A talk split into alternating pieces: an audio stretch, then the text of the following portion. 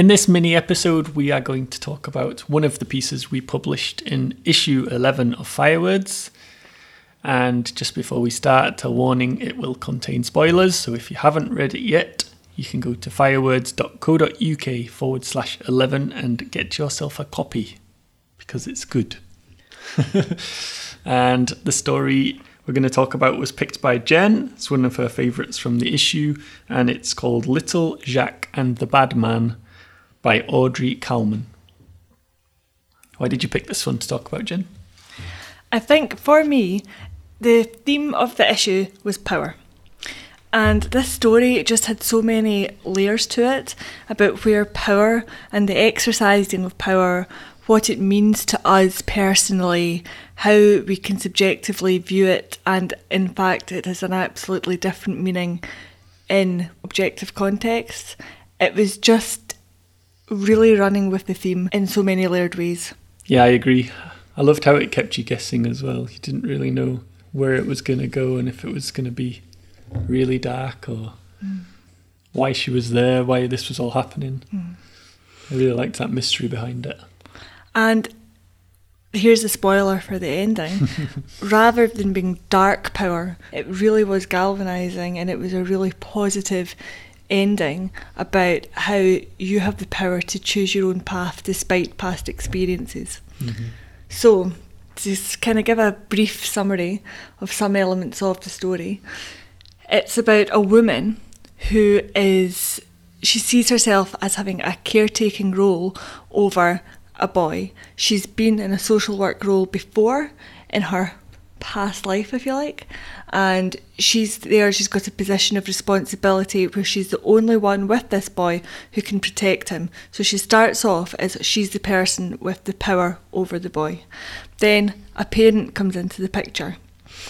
This parent, from the woman's perspective, casts a very dark shadow. This is from her own experiences as a child and dark things that have happened to her. So it's how parental figures have cast their dark shadow and their dark power over her personally, and she's then projecting that onto this situation. Mm-hmm. She's viewing the whole thing that happens throughout the story through this lens, only to discover that it's actually a really heartwarming scene where the boy is not in the danger that she believes him to be in. Yeah. There's not a dark force of power over her.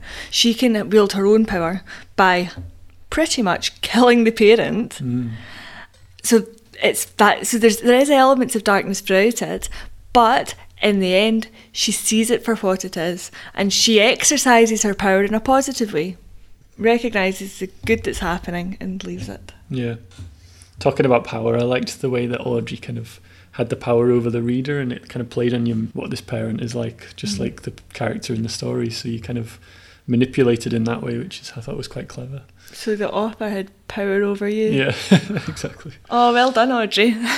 I really like that way of looking at it as well, Dan. It's, I hadn't thought about it like that before, but as soon as you say it, it's just another, like I thought it was layered before, it's even more layered now.